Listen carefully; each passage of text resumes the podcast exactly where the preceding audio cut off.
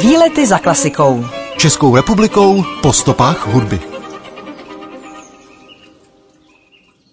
Hned několikrát pobýval na území Čech a Moravy proslulý rakousko-uherský klavírní virtuos a skladatel Ferenc Liszt. Koncertoval a dirigoval v Praze i v Brně a setkal se tu s předními osobnostmi českého kulturního života, především Bedřichem Smetanou. Listův pražský pobyt připomíná bysta na paláci Platýs, tedy na domě číslo popisné 416 v Martinské ulici na Starém městě Pražském, kde skladatel v Praze bydlel.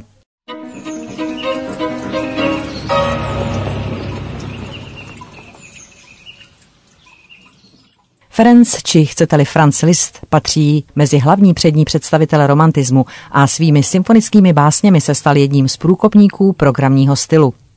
Listova matka byla Rakušanka, otec pocházel z vesnice v dnešním Burgenlandu, tedy malé rakouské spolkové země, ležící na hranici dnešního Rakouska a Maďarska, a jeho rodina měla kořeny v malé vsi nedaleko Bratislavy. Listova národnost je tedy sporná a tak říkajíc nárok si na něj činí Maďaři, Němci i Slováci.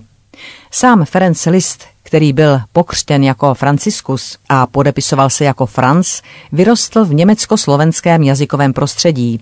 Později se naučil výborně francouzsky, ale hlásil se k Maďarům, ač maďarsky ovšem uměl jen málo.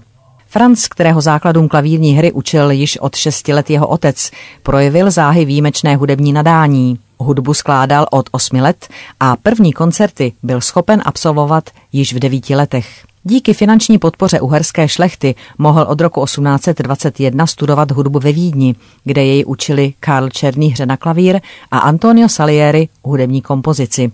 Později pokračoval list ve studiích kompozice v Paříži, mimo jiné i u Antonína Rejchy, kde se zpřátelil s řadou předních osobností své doby, například literáty Viktorem Igem a Heinrichem Heinem a zde také poprvé navázal kontakty s Chopinem a Berliozem. Počátkem roku 1831 tu navštívil koncert houslového virtuoza Nikola Paganiniho a po jeho vzoru se rozhodl stát se nejlepším klavíristou své doby. Zároveň pod dojmem tohoto koncertu skomponoval etídy pojmenované po slavném houslistovi, ke kterým připojil o dalších 20 let další paganínské etídy. Léta 1839 až 47 strávil Ferenc Liszt na nepřetržitém koncertním klavírním turné. Vystupoval prakticky ve všech zemích, od Lisabonu po Moskvu, od Dublinu po Istanbul a jeho proslulost po Evropě byla skutečně srovnatelná se slávou Nikola Paganiniho. List byl známý svými početnými milostnými vztahy. První dlouhodobou družkou se mu stala hraběnka Marie da Gould, se kterou se poznal se nad koncem roku 1832 v Paříži. Byla o pět let starší než List a byla spisovatelkou, publikující pod pseudonymem Daniel Stern. Tři roky po seznámení s listem se Marie Dagult rozvedla se svým manželem, s nímž měla dvě dcery a přijela za slavným klavíristou do Ženevy, odkud společně odjeli na francouzský zámek Nohant k Maríně přítelkyni Amandine Dupin de Franquet, spisovatelce píšící pod mužským pseudonymem Georges Sand. S Marí Dagult žil list beze sňatku několik let a narodili se jim tři děti. Blandín, Kozima, provdaná později za dirigenta Hanse von Bilou a skladatele Richarda Wagnera a Daniel. Marie Dagult a List ukončili svůj vztah koncem roku 1843, poté, co vyšlo na jeho listovo milostné dobrodružství s herečkou Charlotou von Haag. V letech 1847 až 61 měl pak list poměr s vdanou šlechtičnou Karolin Cisain Wittgenstein. Přestože tato dáma polského původu, která měla hluboký vztah k hudbě, dostala schválení žádosti o rozvod u papeže Pia IX., ke sňatku s listem nakonec nedošlo. Přesto oba zůstali blízkými přáteli až do listovy smrti v roce 1888. Kromě vlastní koncertní činnosti se list významně uplatnil i jako dirigent, a to zejména poté, kdy se v roce 1848 stal dvorním kapelníkem ve Výmaru. Zde pak koncertní činnosti víceméně zanechal, věnoval se hudební kompozici a dirigoval tamnější orchestr při operních provedeních a koncertech.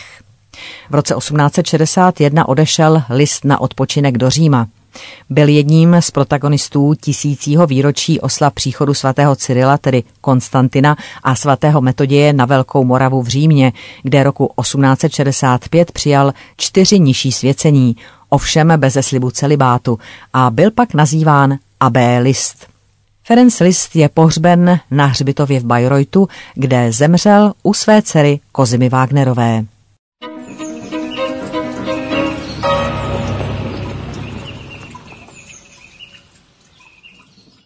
České země navštívil Ferenc Liszt hned několikrát. Do Prahy přijel poprvé v roce 1840, kdy zde uspořádal šest koncertů a kritika nešetřila chválou. V témže roce pak skomponoval skladbu inspirovanou českými dějinami s názvem Husická píseň. V roce 1846 se do Prahy vrátil a zároveň vystoupil i v Brně. O deset let později se v Praze představil jako dirigent, když řídil svou ostřihomskou mši. Další dva koncerty pod listovou taktovkou se v Praze uskutečnily v roce 1858. Tehdy dirigoval oba své klavírní koncerty a čerstvě napsaná díla symfonické básně Taso, Ideály a Dantovskou symfonii. Další listová návštěva Prahy spadá do roku 1871, kdy navštívil mimo jiné Bedřicha Smetanu, který měl ostatně z českých skladatelů k listovi nejblíže. Už v roce 1840 byl mezi posluchači listova pražského koncertu. Roku 1848 ho písemně požádal o půjčku 400 zlatých a věnoval mu svůj klavírní cyklus šesti charakteristických kusů. List Smetanovi sice peníze nepůjčil, zařídil však vydání cyklu v Lipsku. Když se pak oba komponisté v Praze roku 1850 potkali, zahráli si společně čtyřručně na klavír a mimo to si zahráli i v té době oblíbenou společenskou hru Vist. Navázali přátelské vztahy a během života se potkali ještě několikrát.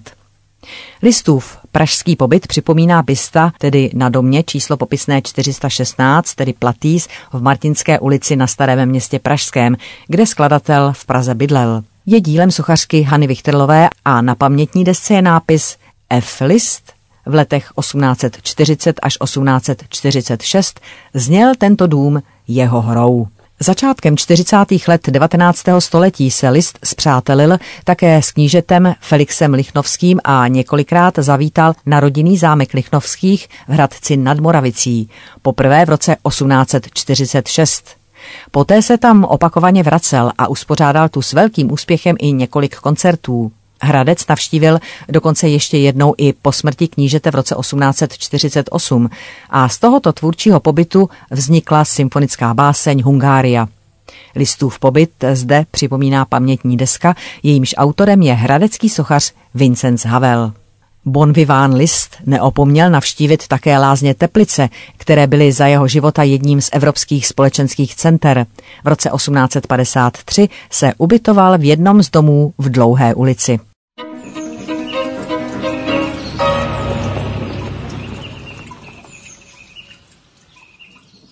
Ferenc Liszt po sobě zanechal velmi rozsáhlé dílo, napsal kolem 350 vlastních skladeb a přes dvě stovky transkripcí pro klavír děl jiných autorů.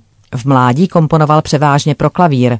Po roce 1848 se zabýval spíše orchestrální tvorbou a ve stáří komponoval duchovní skladby. Jeho klavírní skladby jsou s ohledem na to, že on sám byl skvělým virtuózem, hráčsky velmi náročné. Jeho vystoupení pak byla téměř na hranici divadelních představení. Než usedl ke klavíru, začal nedbalou poklonou a pak s rozmachem udeřil do nástroje. Mnoho klavíristů jeho stylem opovrhovalo, ovšem žádný nemohl popřít, že jeho virtuozita byla mimořádná a jeho muzikální cítění geniální. Jeho hudební talent je považován za jeden z největších v dějinách. Ferenc Liszt je též považován za tvůrce symfonické básně, řadící se do takzvané programní hudby. Patřil k prvním skladatelům, kterým se podařilo dokonale skloubit báseň a hudbu.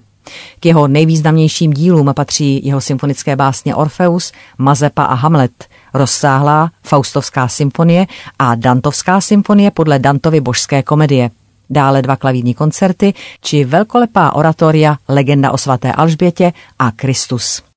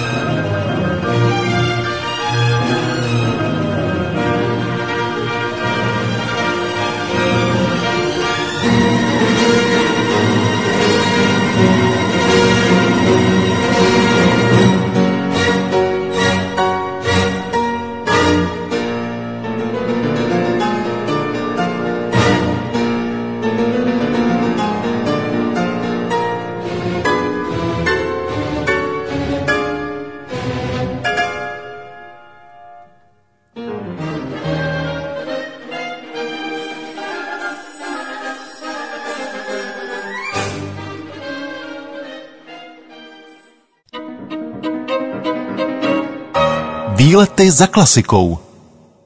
Pražský palác Platýs je rozsáhlý palác městského typu s nádvořím na adrese Národní 416 lomeno 37 s průchodem do uhelného trhu, kde bylo původně hlavní průčelí paláce. Byl postupně vystavěn v několika architektonických obdobích, přes prvky renesanční architektury po empír. Objekt je chráněn jako kulturní památka České republiky. Na místě dnešního paláce stávaly do roku 1347 tři domy, kde kníže Friedrich Burgundský, člen dvora Karla IV., vybudoval palác, cituji, podobný hradu s vysokou věží, jak jej popisuje Václav Hájek z Libočan ve své kronice. Roku 1405 přešel palác na pražského podnikatele Jana Bradatého ze Stříbra, za kterého se zde roku 1408 konala disputace o správnosti výkladu Vyklefových spisů. Poté palác roku 1586 zakoupil císařský rada a sekretář Rudolfa II. Jan Platejs z Platenštejna, jehož jméno nese palác dodnes. Ten nechal upravit fasádu v renesančním stylu a přistavět loďi v prvním patře dvora, jejíž malé části jsou patrné dodnes.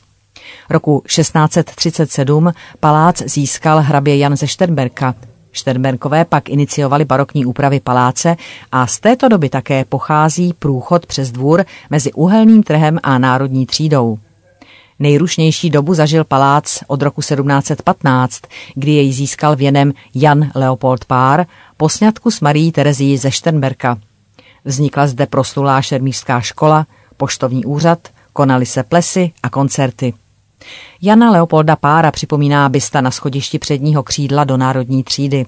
Dalším majitelem paláce se v roce 1797 stal velkostatkář Jakub Wimmer. Ten na své náklady nechal založit pro veřejnost sady na Letné a Vinohradech a postavit Ledererovu nebo Vimerovu kašnu, která se dnes nachází na uhelném trhu a v suterénu objektu Platízu provedl barokní úpravu koníren.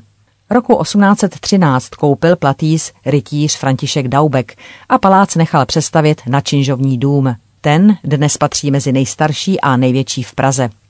Při přestavbě podle stavitele Jindřicha Hausknechta došlo k výstavbě hodnotného empírového průčelí, čímž se změnila orientace dosavadního hlavního severního portálu paláce z uhelného trhu směrem na jih do národní třídy. Výlety za klasikou. Českou republikou po stopách hudby.